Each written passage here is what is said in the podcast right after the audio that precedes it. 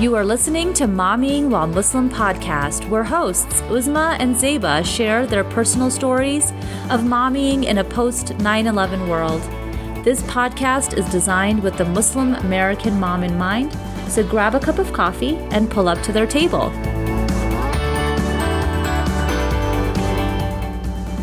Assalamu alaikum, everyone. Welcome to another episode of Momming While Muslim podcast. This is Uzma Jaffrey. And this is Zeba Hassan. I was so excited because we essentially came straight from our, our breakfast bylines on Fireside. So I get to see Uzma for a big chunk of today, um, considering we're, bat, we're batch recording. So I didn't get to see her last week. So that it yeah. makes me feel like I'm missing something. So, how has your week been since the last time we've chit chatted? My week was really good because, and it may sound silly to you guys, but something that made me feel so special and so loved and cared for happened. And that was my husband and I went out for a date night. We had dinner. Um, and when I asked for coffee at the end of the night, and decaf, don't worry, that's not why I'm oh, staying oh. up, by the way. Zeb. I was like, don't do that. yeah, I do not need coffee at night. But um, they brought the cream in the little cream holder, and it was warm, Zeba even when I make my own coffee, I put cold creamer in it. And I was Why? like, oh my gosh, how thoughtful. That's the difference maker between a good cup of coffee and a bad cup of coffee. So yes. I warm my um, cream. I don't drink coffee anymore, sadly. But even for my husband, when I make him hus- I always warm the cream. Yeah. Be- well, Always. that's probably because you're a very considerate person. I think it's the difference between a good cup of coffee and a great cup of coffee. And yes. it was a great cup of coffee with the warmed creamer. And I think I'm going to start doing that for myself. That will be my self care because I almost so cried. I'm not hormonal that's or anything. So I almost cried because I was like, that's so nice of you guys. like piping well, That hot. is the key. That is the key yeah. is to warm up the milk and put warm the, milk the milk, in. And yeah. it just, oh, it tastes so good. And now you're making me miss coffee. It wasn't even milk, guys. It was like proper creamer. Proper oh, creamer. heck. Hot yes. proper creamer. So have the hot proper creamer and your week will go really well. But tell me how your week went. Sans coffee. You know, a co- well you know what? I'm like almost three months without caffeine and coffee wow. and i have to say i love it. I don't have those dips in the afternoon so i'm not advocating it. It's not for everybody but for me it was definitely part of my wellness journey. But you know my week is always crazy because you know you probably hear a little bit of my voice being hoarse because guess what season it is now? It's basketball season in the Hassan household and mama screams and has to scream louder behind, the mask. So, guess what? I am screaming too loud, and every time I do, I think, oh my God, Uzma's going to be so annoyed with me. so I have been drinking tea, drinking water to make sure that my voice stays lubricated. So I, that's pretty much it because, you know, it's my last season for my oldest to be playing, and I've been watching him play since he was four years old. And, you know, in a blink of an eye, it's almost done. And he's not one of those kids that are under any false illusion that he's going to be playing in college, nor does he want to. So this is going to be our our last season watching him play basketball, so I am going to enjoy every second, every minute of it. And that's pretty much been my week, and what's going to be my week probably for the next 12 weeks. Oh, yeah. Till probably March, and yep. I'm good with that.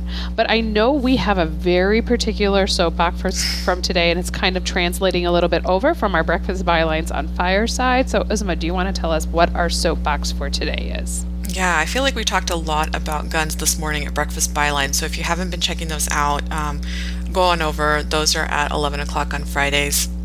Um, but this uh, this week we did it a little bit early.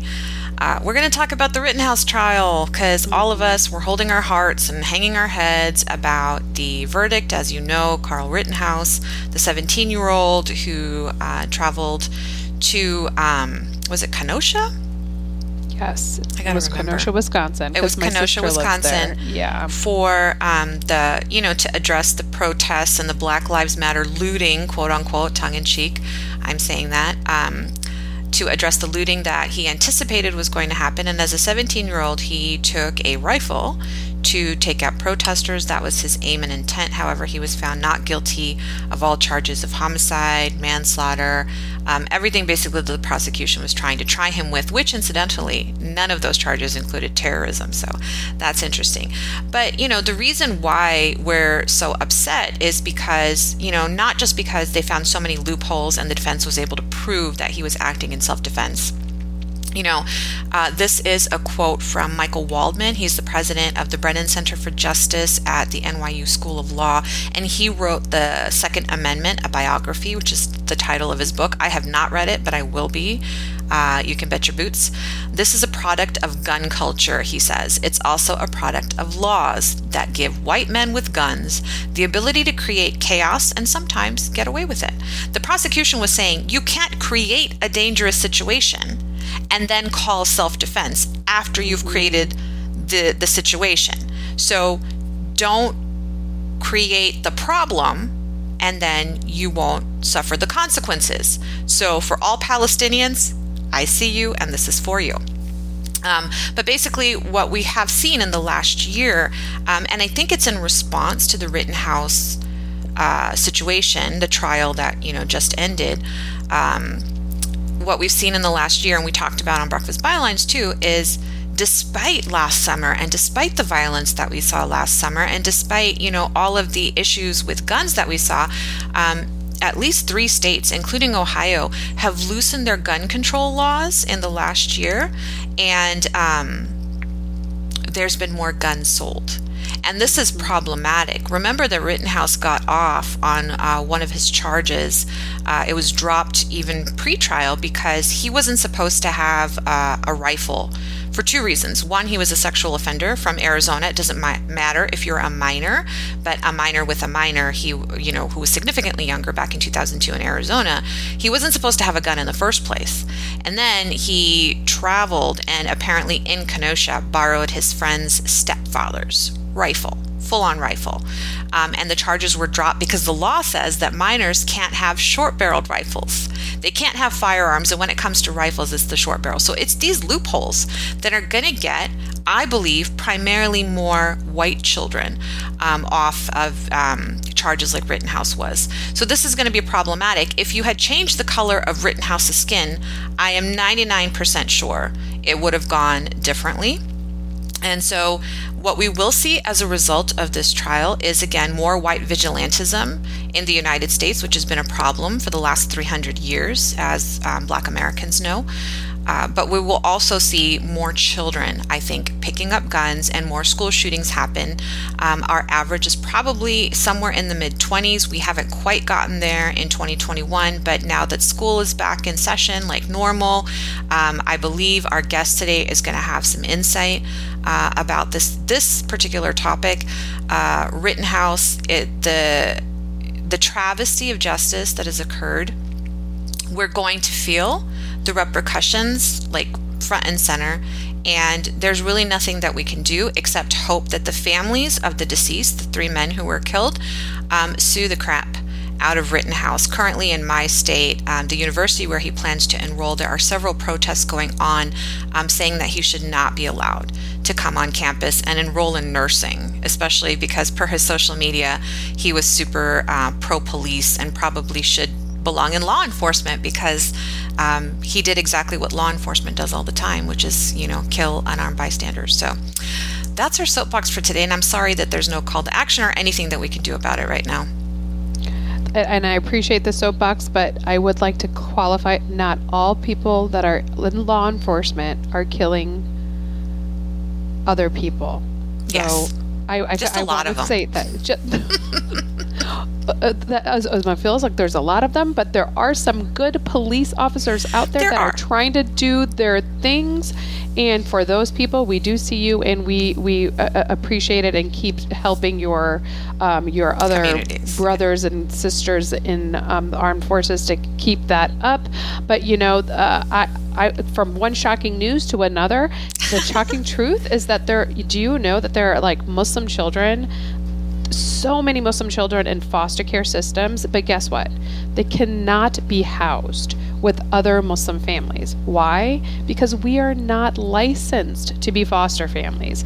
Not only is it our, uh, I believe, our social responsibility to get licensed, it is a religious imperative to get prepared for children of our faith communities and that their parents who actually need us. So we will be discussing this at length with our guest here today. Rania Shabib is the co-founder and board member of um, the board member of the Muslim Foster Care Association. Um, her and her husband are licensed foster parents and have three beautiful children of their own. She has fostered several domestic and refugee youth. We really applaud her for that. Um, and she is trying to establish the needs to meet the growing needs of Muslim foster care children and their licensed caregivers through um, education, support, advocacy work. Rania also serves as the state of Michigan's Foster Care Review Board. As a board member, she regularly reviews foster care cases, provides uh, an objective perspective to courts regarding the child's safety and care, as well as a permanency plan, because that's really the, ultimately the goal of foster care system. Rania has a background in education and public health, and we are so grateful that she is leading the charge um, for other Muslim families. Assalamu alaikum, Rania, and welcome to Mommying While Muslim. Assalamu alaikum. Alaikum salam. Thank you. So, you know, before we get into um, the show, we usually ask our guests to tell us a little bit about their mommying story, whatever you're comfortable sharing, and about their mommying philosophy. Oh, okay. Um, my mommying story I have uh, three kids.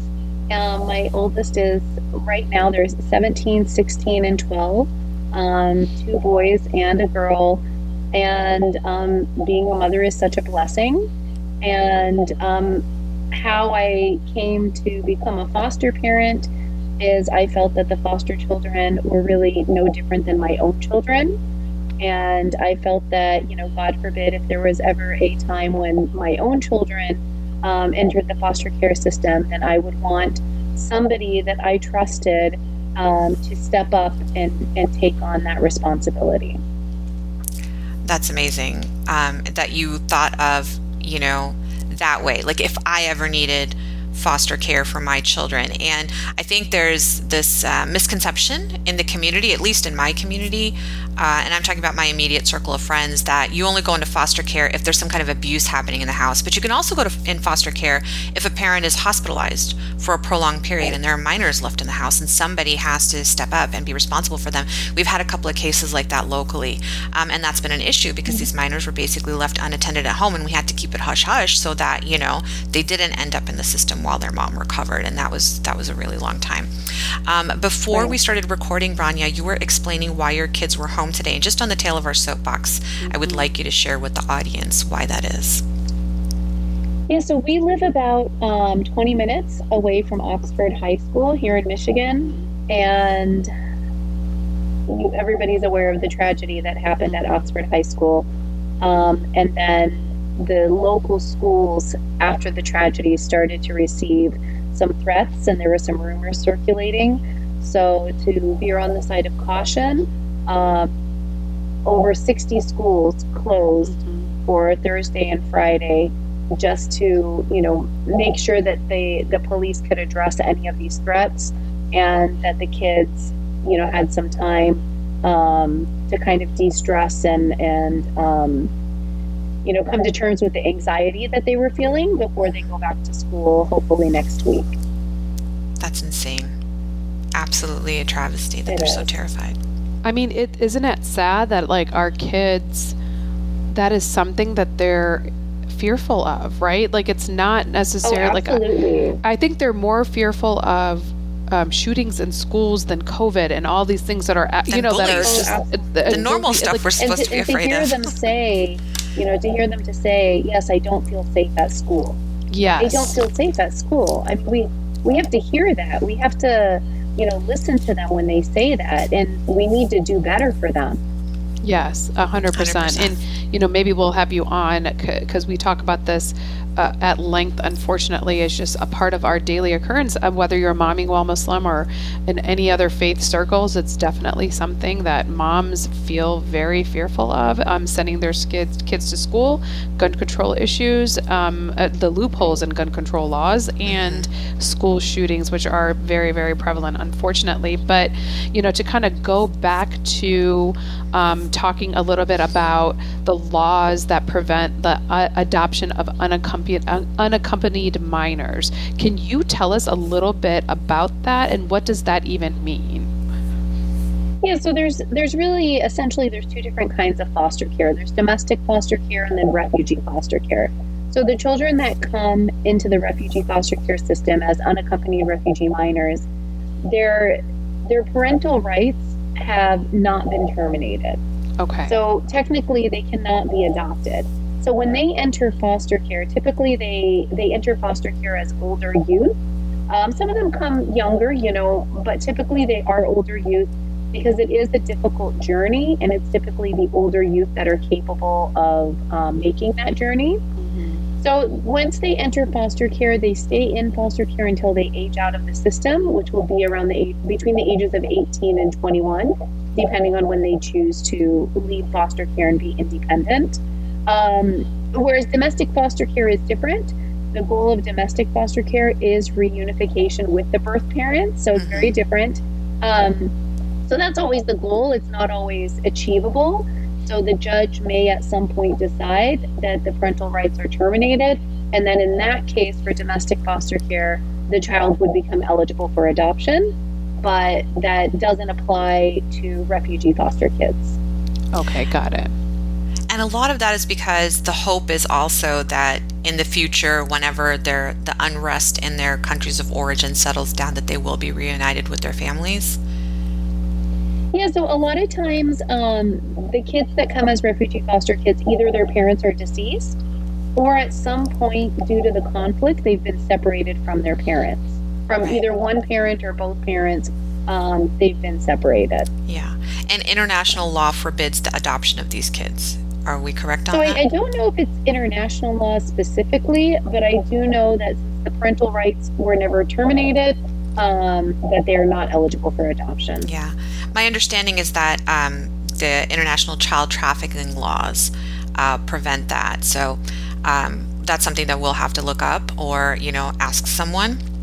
Um, but you're saying that a lot of these unaccompanied refugee minors are going to be in their teens. I know in Arizona we're anticipating about 100 coming over, and the minimum age is 15. Mm-hmm. So all of the people that came as potential foster care parents like immediately stepped back when they heard that.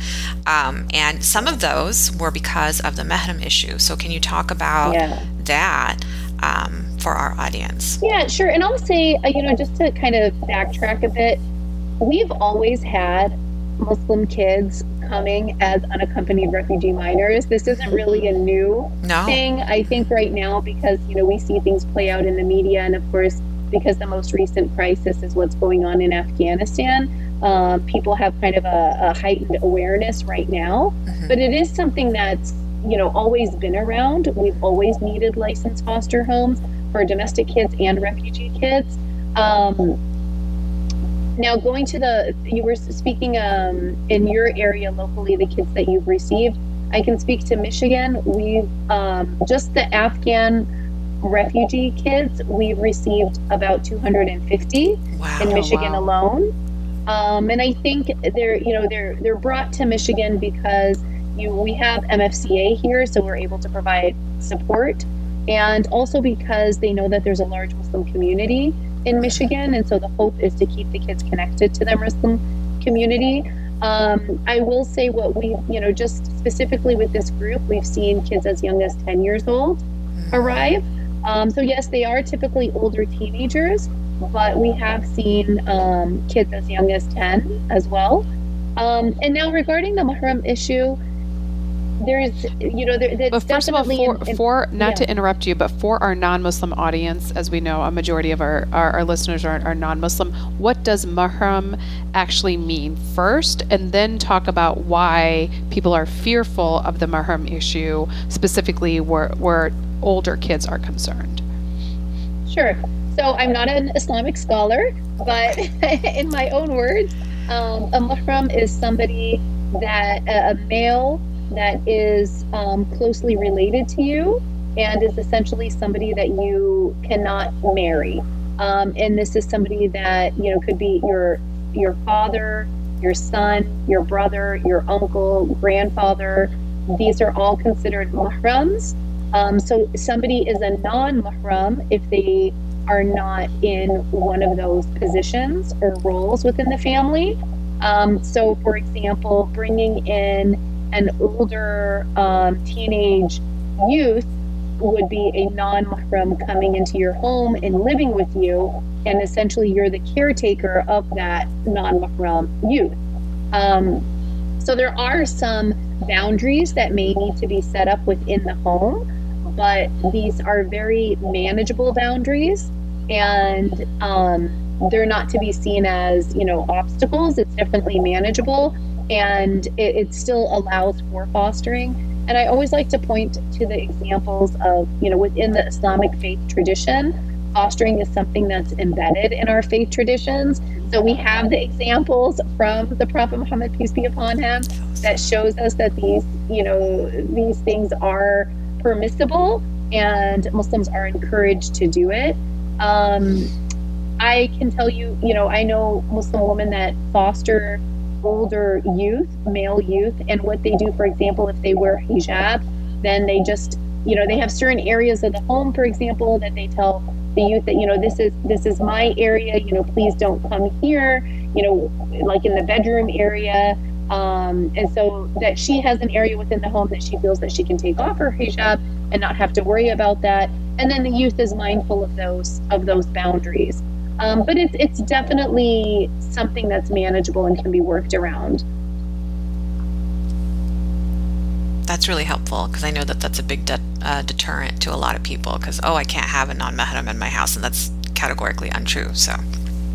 Yeah, and, and yeah. we appreciate you uh, you following up with that because there are um, I would imagine circumstances, like you said, you can create different places in the house. There's so many things that you can do to kind of overcome some of those obstacles, and um, and I believe that MFCA probably has a lot of that written down, so to, to kind of help aid aid some of that transitional um, the transitional piece of that. Yeah, and I will also say that you know when when you are a foster parent you will receive a call that will say you know we have this child. Are you willing to welcome this child to your home? And if you are only comfortable with females you know then you can say i only want females. Mm-hmm. and there are definitely you know female youth in the foster care system that are in need of a home. So even if the mahram issue is something that's you know for whatever reason you see as being too difficult there are absolutely other options.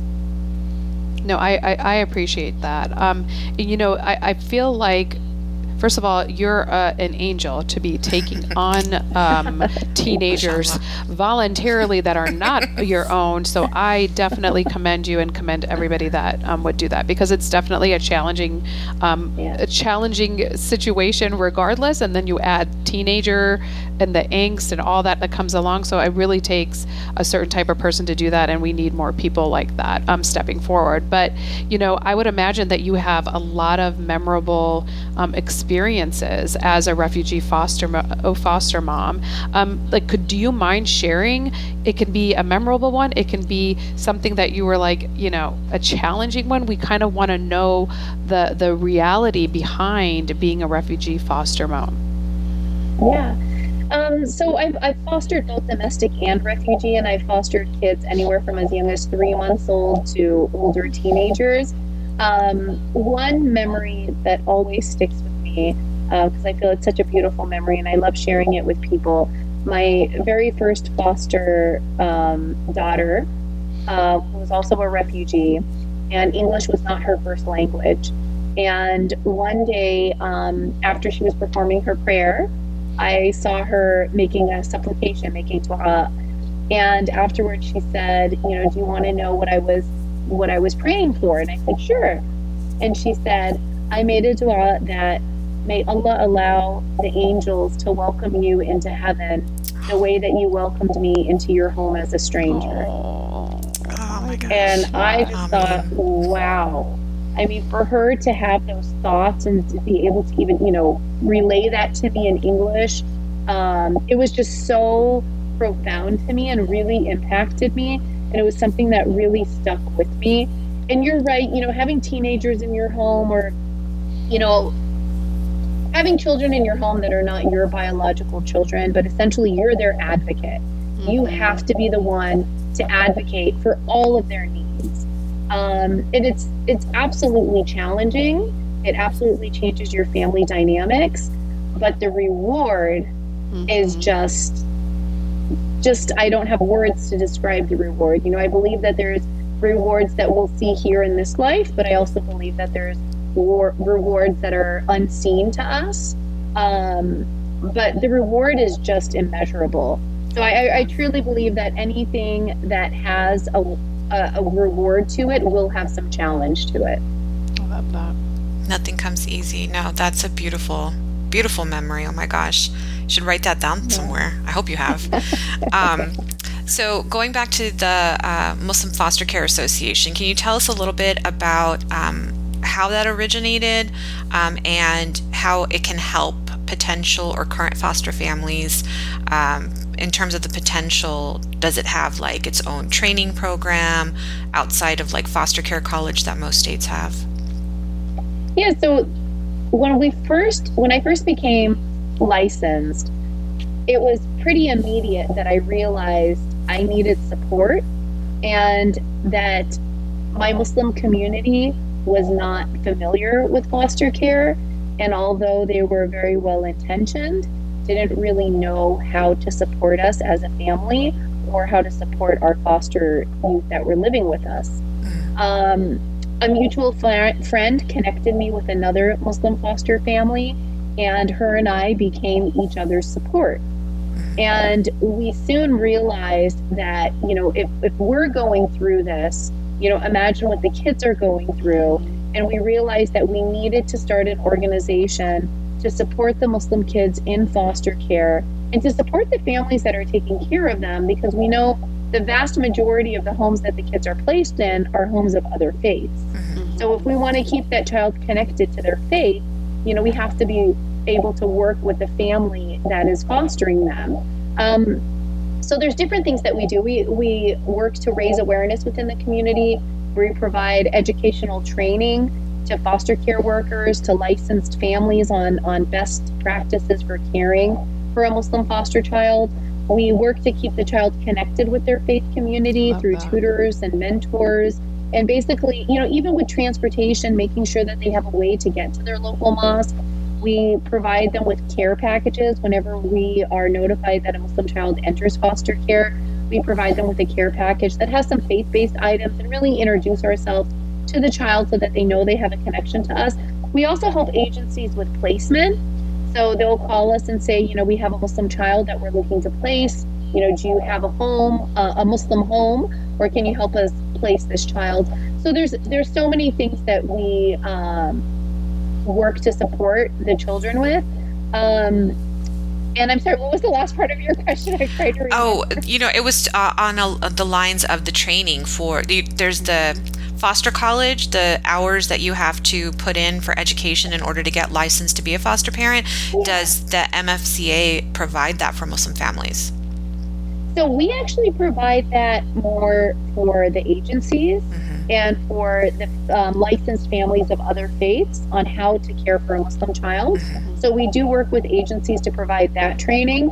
And you're absolutely right. To become licensed, you have to um, complete a certain number of hours of training. But then once you receive your license, each year to maintain your license, you also have to complete a certain um, number of hours of training. So yeah, that is something Okay. that we're involved with the agencies, but it's more geared towards uh, non-Muslims. Okay. No, that's helpful to know. No, I definitely appreciate that because because it sounds like you also work with non-Muslim fa- non-Muslim families and kind of get them um, up to speed on the faith base if they uh, happen to have uh, Muslim children in their home. Right, Is absolutely. Okay. Because Okay, we know that we know that the, the foster child will not feel that they're in a position to advocate for themselves and to Right. speak up. So they probably won't say, you know, during Ramadan, they probably need to won't do say, this. oh, it's, Yeah. it's, you know, I need to have a meal before the sun rises. I need to have a meal when the sun sets. You know, on Fridays, I'd like to go to the mosque or, you know, just those basics that um, they may not feel comfortable saying anything. So we want to make sure that we're educating those that are around the foster child that are supporting them so that they have an awareness of what the needs of the child are. No, because I we want to make that. sure that these are positive experiences and positive relationships for the child so that we have positive outcomes. Um, because we want to make sure, you know, we know that there's a lot of turnover with foster families. So we want to do what we can to support the families so that they can continue to foster. I love that.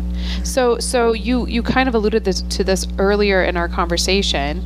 How do you, how is the Islamic definition of fostering different than you know what we we know here in the West as a like being a foster family and and fostering a child? So when you're a foster family, you're essentially the temporary guardian for that child, right? So we know that they're they're sometimes people use the word orphan, and I don't like using the word orphan because I think that that gets kind of um, confusing and it's not very accurate. Because Okay. most foster kids do have biological parents that are living, but their circumstances are there are that they need temporary guardianship and they need um, you know a safe and stable, loving home to care for them just for that period of time. And as the foster family, you're not the one that's making the decisions, you know, when the child goes back to their parents or when that's not something that you're really involved in. Your goal is to ensure that the child has a safe and stable home and that their needs are being met. Got it. Um, and that is not unlike what we have in our sunnah, right? Of like assuming guardianship for a, a set period of time sometimes, or, you know, right. so sometimes you're indefinitely changing their identity. for a child.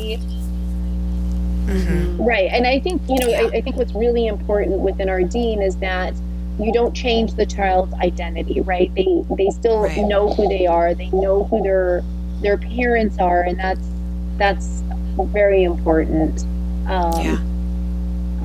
When it comes to the unaccompanied refugee minors, though, um, is there uh, is there a way to support them, whether it's through MFCA or through the state agencies, um, to support them through like a history of trauma, or you know, obviously because they're refugees, they carry one level of trauma, but is there any additional support for you know? the traumatic experiences that a lot of refugee kids have on top of that. Yeah, so there's there's definitely the trauma that they've endured. Um, I think it's important for for really all foster kids to maintain strong, lasting relationships. They've had so much unexpected change in their life and so much instability that that stability alone um, is so what's the word? There, there's you see such pros- positive results come from just having that stability um, they they have a lot of needs. You know, sometimes I look at my own children and what their needs are, and then, you know, if you compare to foster kids, have even more needs mm-hmm. because they've been through the trauma, they've been through the instability, right? So they have more needs. So there's so many ways that we can work to support them. You know, even if the biggest thing I would encourage people is to become a licensed foster family. There's such a shortage of licensed foster families, and there's such a need. And it always breaks my heart when kids are placed in group homes or residential homes. You know, they deserve a home environment with a family, um, you know, rather than that group setting. That's what they deserve. So become licensed. If you can't, then volunteer with an agency near you. You know, become a, a tutor or a mentor. If you can't do that, just help with transportation. And those are relatively easy things that just require like background checks and some training. Um, but we want to show up for these kids. We need them to know that we are there for them. Our community is really good at donating money, Mhm. right? We're a very generous community when it comes to donations, but this is a cause that really takes some sacrifice on our end um, and our time and our effort.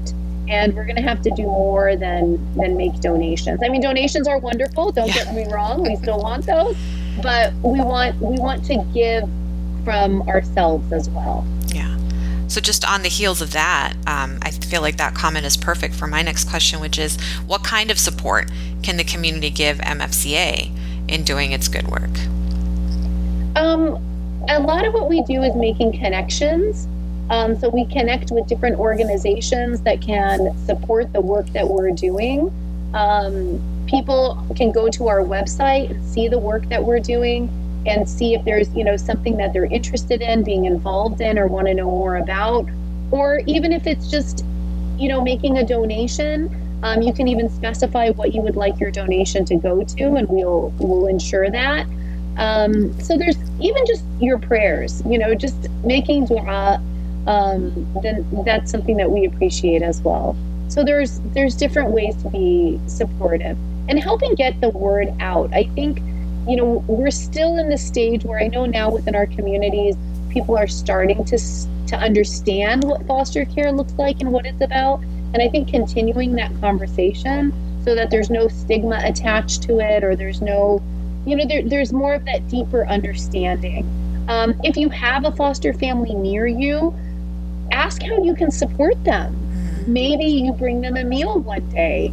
Maybe you help with transportation one day. You know, let them know that you're there for them.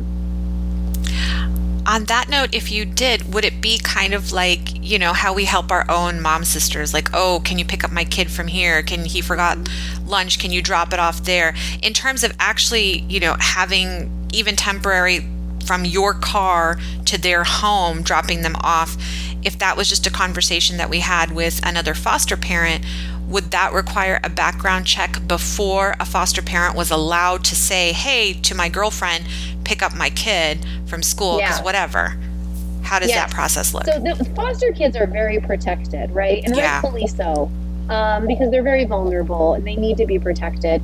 So yes, if there's somebody that's helping you with transportation um, or have you know having that one-on-one alone contact with the foster child, then yes, they will need a background check.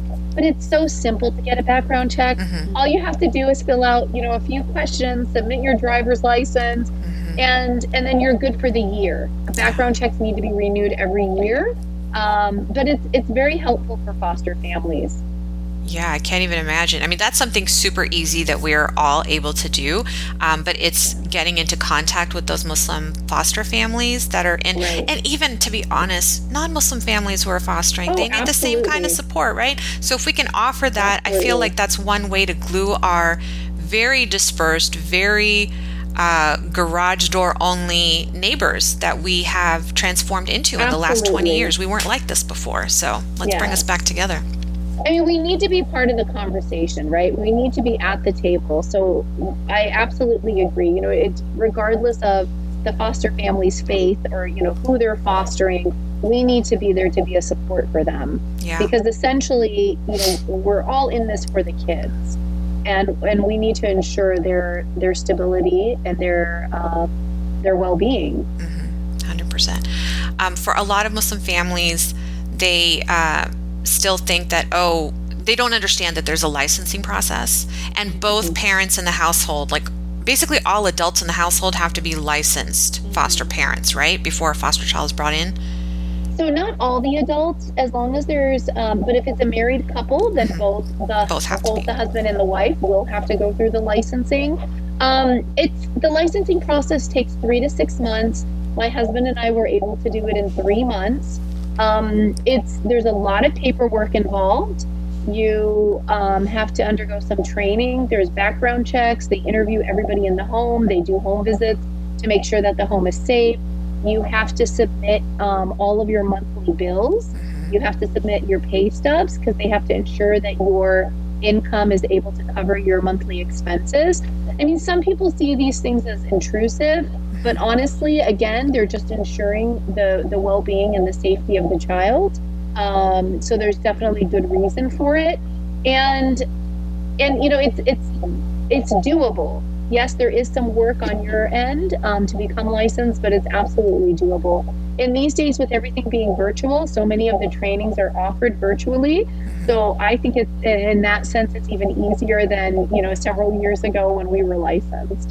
That's wonderful to know. And for anybody listening who's ever thought about it and who's considering it, please just at least find out what's required um, in your state. Pretty much all the state agencies operate in this general manner that Rania described, mm-hmm. but there may be some more specific stuff, or maybe your hours are a little bit longer or whatever in your state. So find out how to do it and find out about the ways that you can support these agencies and the families that are um, aligned with them even if it means that you don't bring a child into your house. But there are ways, mm-hmm. not just with rides and the meals, um, but you talked about respite. Um, I think before mm-hmm. we recorded, offering respite to a foster care family where if they're going on vacation, they're not allowed to take the child out of state, correct?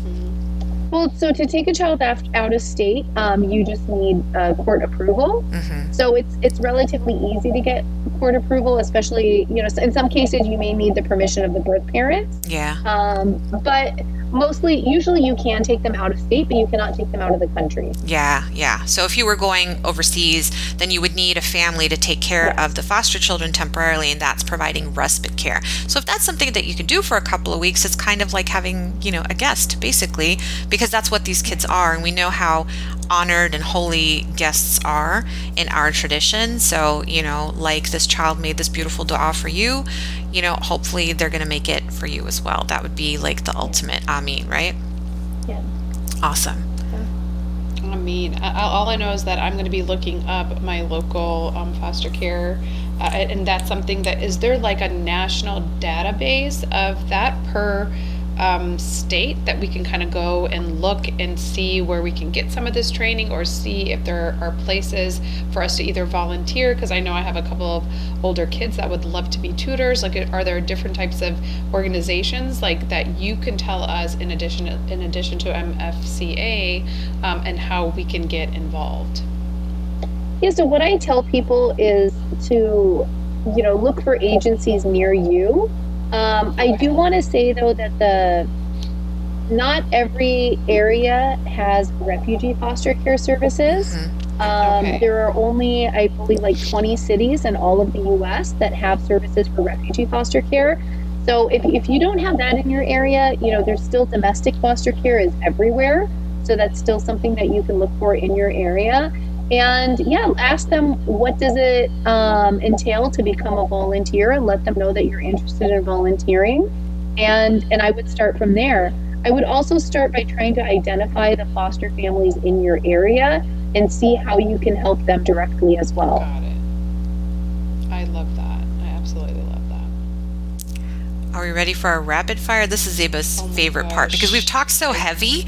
Like it's it's inspiring, but it's also really heavy. Like, oh, we have so much work to do. Subhanallah. Yes, I know. Like I'm like writing my mental notes right after this. Yeah. Go look this up. Go do this. Let's get involved. Yeah. Which, by the way, is is you know we we tend to be in this bubble of a world. Uh, you know, what you get caught up in your day to day. So so yeah. when we have these really amazing, frank conversations of things that we need to to be doing within our communities, I personally use it as a reminder of okay, I feel like I'm doing a lot but I'm not. So let me go and start getting that done. So I definitely appreciate that, um, uh, uh Rania. And uh, and right now, I think we're gonna add 90 seconds to our timer, if that's okay, Uzma. Do you mind timing us? And essentially, what I'm gonna do is send you, uh, give you a whole bunch of rapid fire questions and put you on the spot and I want you to just give me your instant response and it's a it's a way for us to get to know you a little bit better um, in, a, in a more intimate way but my first question always is what's your favorite book or what are you currently reading Oh, one book that I really enjoyed reading was White Fragility. Mm-hmm. I've heard about that one. I love that. That's a great book, and I tell people please read that. What was the yeah. career you dreamed about when you were a kid? As a kid, I thought I was going to be a veterinarian. Oh, that's so funny. Okay. I thought I was going to be a cashier, and I thought that was going to be so funny, so fun. Aim high. What is what? Uh, uh, we talked a little bit about your your favorite memories of being um, a foster care mother, but like, what is something within the foster care system that you can you can could relay to us that involved your children and your whole family as being part of this foster care um, support system? Um, one of the my favorite things for my kids is for them to hear the the stories directly from yes. the foster youth, and for them to see where the kids came from, um, and so that they have that realization that the life that they live is a very comfortable life, and that exactly, and that there there are kids out there that don't have the same privileges as them. I love that. And this is going to be your last question because I I love to hear this. But if you didn't have to sleep, sleep is my favorite thing. Everybody that listens to the podcast knows I love sleep. But if you didn't have to sleep and you had all this extra time, what would you do with that time? You know, my favorite thing is sleeping. My other thing is eating. eating. Eight extra you... hours of eating good food. That's that's yeah. a blessing. But it has to come with the that caveat of not gaining weight. Right, exactly. You're like, can I eat everything and not gain weight or eat yes. everything and then develop a super fat power? I would love yeah. that. I'll find a way. That's awesome. That's awesome. Did you have any last thoughts for our audience, Rania, before we wrap up today? I just want to say thank you for bringing awareness to foster care and really the need for licensed homes. And this is a conversation that I, I really hope that people continue to have um, and just you know find a way find a way to be a part of the conversation find a way to be a part of the solution if we all do a little bit it'll it'll really make a lasting impact yeah, absolutely. Like talking about it and lamenting about it over chai at a party, which is what a lot of us do. Yeah. Um, we can be part of the solution. And again, even if it means that a child doesn't enter your home, there is always something that we can do. Um, as moms, there's always time for a child on our plate, I feel like, even if it's not yours. I feel like all children belong to me, so that's how I operate. Yes. But I hope that that, and I know that that extends outside of my kitchen table, but I know that many, many moms share that belief, and I hope that you, you know, do something about it thank you so much for joining us today, and we so appreciate you, Rania. Have a great weekend. Thanks again for joining Zeba and Uzma on Momming While Muslim today. Please email us your thoughts or questions and follow us on Facebook and Instagram because this podcast was designed to cater your needs. Make sure you check out the show notes to find the links and resources for this episode. And remember to help a mama out and leave a review of the show, as well as to like it on your podcast app of choice, because that helps us grow. Tune in next week for another episode of Momming While Muslim. Assalamu alaikum, everyone.